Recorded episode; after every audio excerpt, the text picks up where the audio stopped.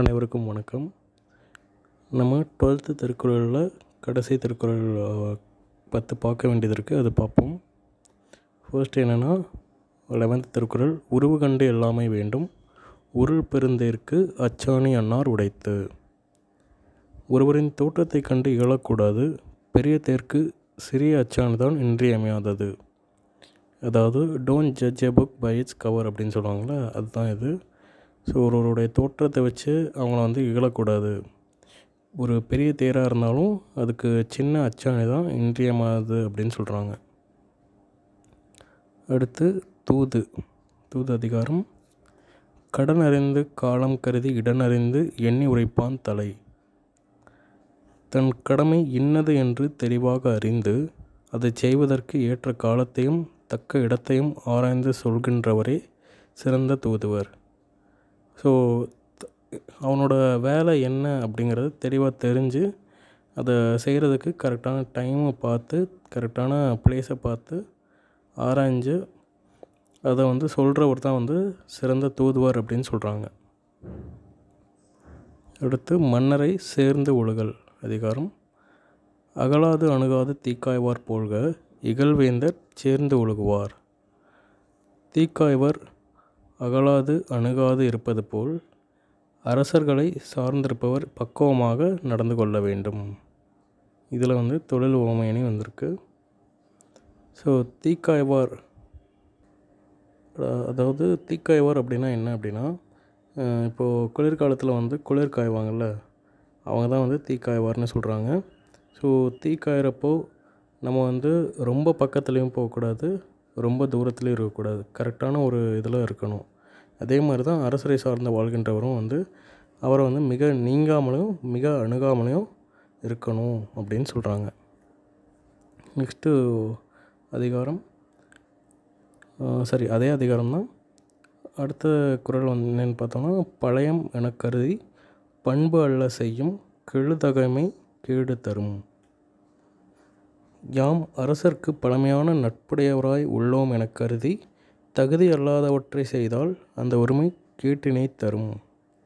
So நம்ம வந்து ராஜாவுக்கு வந்து பழைய ஃப்ரெண்டு அப்படின்னு சொல்லிட்டு நம்ம தகுதி இல்லாததெல்லாம் பேசணும் அப்படின்னா அவர் வந்து நம்மளை வந்து எது வேணாலும் என்ன தீங்கு வேணாலும் நடக்கலாம் அப்படின்னு சொல்கிறாங்க என்ன ஒரு பனிஷ்மெண்ட் வேணாலும் கொடுக்கலாம் அப்படின்னு சொல்கிறாங்க அடுத்த அதிகாரம் உட்பகை.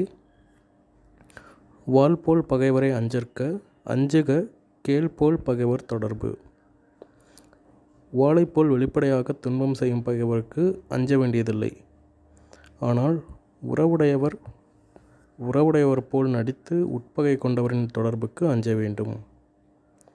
அதாவது வாள் மாதிரி வெளிப்படையாக துன்பம் செய்கிறவன் இப்போது வாள் மாதிரி வெளிப்படையாக துன்பம் செஞ்சிட்டாங்கன்னா அவங்களுக்கு வந்து அஞ்ச தேவையில்லை. ஏன்னா அவங்க வந்து டைரெக்டாக இந்த மாதிரி தான் பண்ணுவாங்க அப்படிங்கிறது தெரியும்.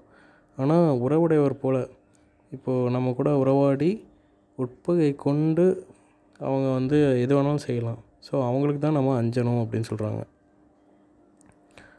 அடுத்து உடம்பாடு இல்லாதவர் வாழ்க்கை குடங்கருள் பாம்போடு உடன் உறைந்தற்று. அகத்தில் உடன்பாடு இல்லாதவருடன் கூடி வாழும் வாழ்க்கை ஒரு குடிசையில் பாம்புடன் வாழ்வது போன்றது. அதாவது மனசில் மனசளவில் எதுவும் விருப்பமே இல்லாமல் இன்னொருத்தவங்களோட சேர்ந்து வாழக்கூடிய வாழ்க்கை எப்படி இருக்கும் அப்படின்னா ஒரு குடிசையில் பாம்போடு சேர்ந்து எப்படி வாழ்வோமோ அந்த மாதிரி இருக்கும் அப்படின்னு சொல்கிறாங்க ஸோ இதில் வந்து ஓமயணி பயின்று வந்துள்ளது. அடுத்து கல் உண்ணாமை அதிகாரம்.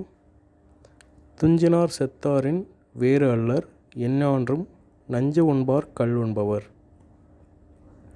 உறங்கியவர் இறந்தவரை விட வேறுபட்டவர் அல்லர். அவ்வாறே கல் என்பவரும் நஞ்சு உண்பவரே ஆவர். அதாவது உறங்கியவர் அப்படின்னா தூங்கிட்டாங்க ஓகேவா தூங்கினவங்க வந்து இறந்தவரை விட வேறுபட்டவர் இல்லை அப்படின்னு சொல்கிறாங்க இறந்தவருக்கும் உறங்கியவருக்கும் ஒரே மாதிரி இருப்பாங்க அப்படின்னு சொல்கிறாங்க அவ்வாறே கல் என்பவரும் நஞ்சு என்பவர் தான் அப்படின்றாங்க. ஸோ கல் அதாவது அந்த சாரம் இறந்தபவர்கள்லாம் வந்து நஞ்சு என்பவர்களுக்கு சமம் அப்படின்னு சொல்கிறாங்க அடுத்து கழித்தானை காரணம் காட்டுதல் கீழ்நீர் குழித்தானை தீத்துறை